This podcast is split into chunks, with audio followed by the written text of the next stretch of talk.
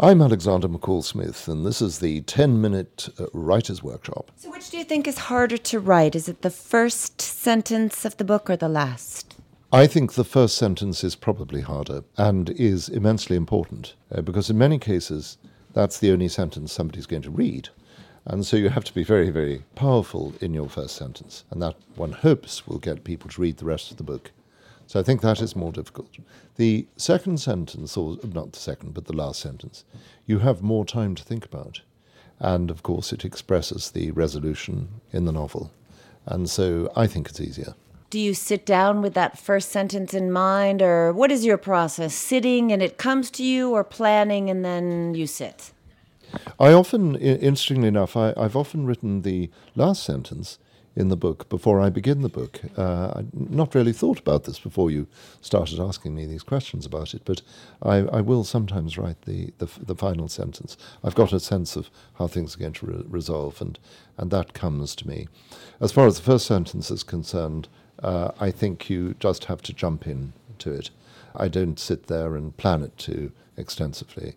I sit down and and it comes.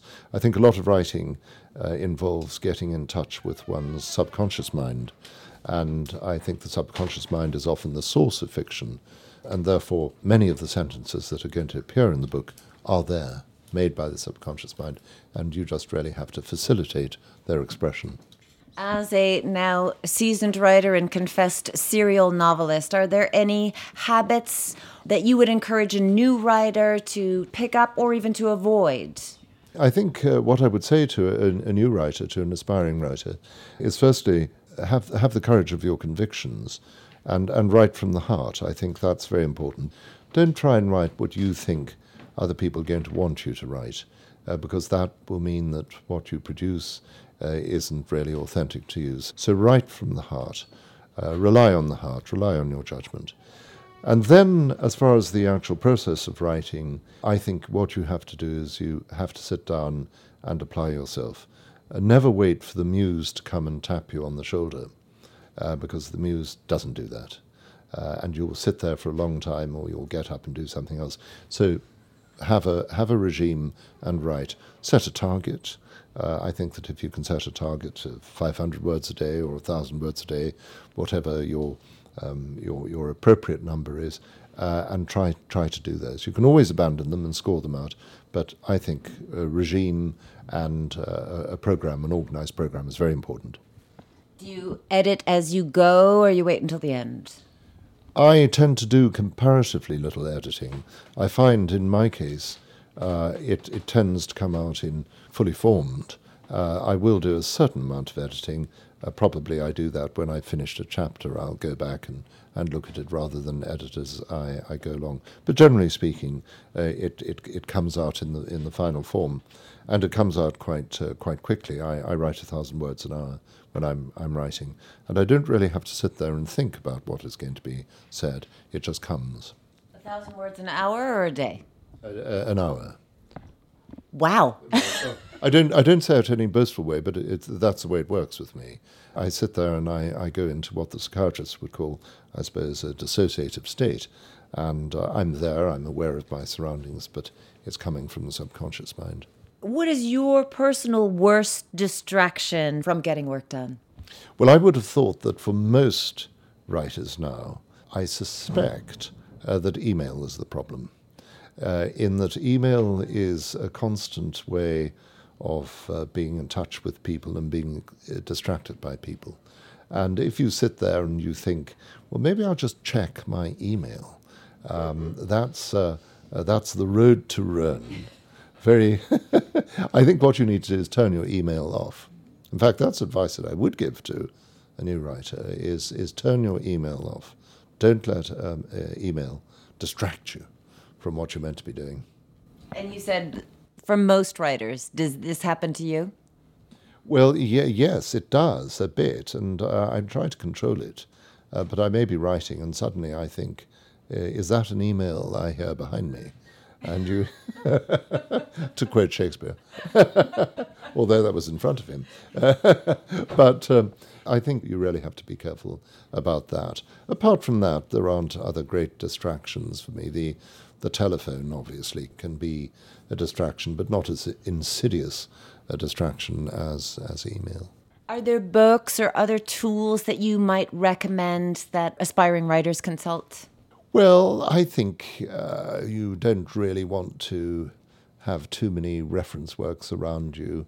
Uh, you can check up on things. Uh, you've got your spell checker. Most people have got their spell checker turned on. That'll keep you keep you right.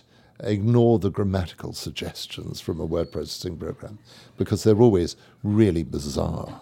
Uh, they've got this extraordinary prejudice against the passive voice, and uh, I find that very uh, very odd. So turn that off. Uh, ignore the sp- uh, spelling check. You can deal with that later on, and um, just just go ahead and uh, and write. Word processors are are a wonderful, liberating tool for writers, because in the old days when one was using a pen, it's a much more physical business. It's more tiring. Your wrist gets uh, more tired. Uh, I think you, you find it more difficult to put onto paper uh, what thoughts are in your mind. Whereas word processing, it's very, very easy. It's a fairly direct route into the mind. You don't begin with pen paper, you just go right to the computer and start. I sometimes have a notebook uh, in which I've noted certain things down, and I might have a very rough skeletal outline of the book. Uh, but generally speaking, I don't necessarily use uh, pen and paper. What was the best piece of advice about writing that you ever received? I have been asked that, and I've, I've always had difficulty in remembering it. I have received advice uh, from people in the past. Um, problem is that I can't really recall particular pieces of advice uh, that I have had. One, maybe, having said that, maybe one piece of advice I had when I was writing academic works. I had a colleague with whom I did a number of books, and he quoted his English teacher um, of a hundred years ago, who was called, I think, Mr. Mr. Robinson.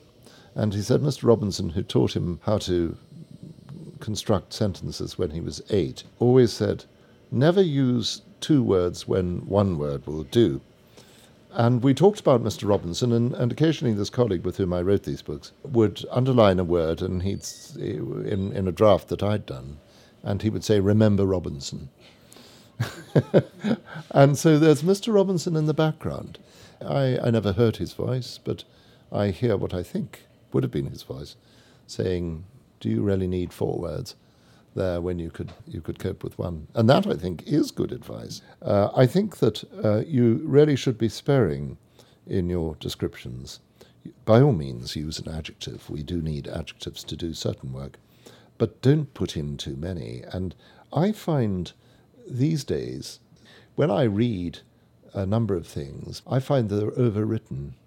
People are just trying to be too smart and trying to be too um, too grand in their prose. They could be much simpler in what they say. Well, when you're describing something, remember to leave it to the imagination of the reader, because the reader is going to have a picture of the scene, and the reader actually wants something to do.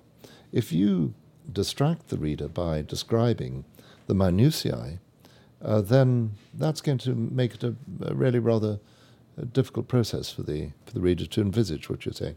So all you need is a a little brushstroke. If you're talking about the sky, you don't have to give a long description of what the sky looks like.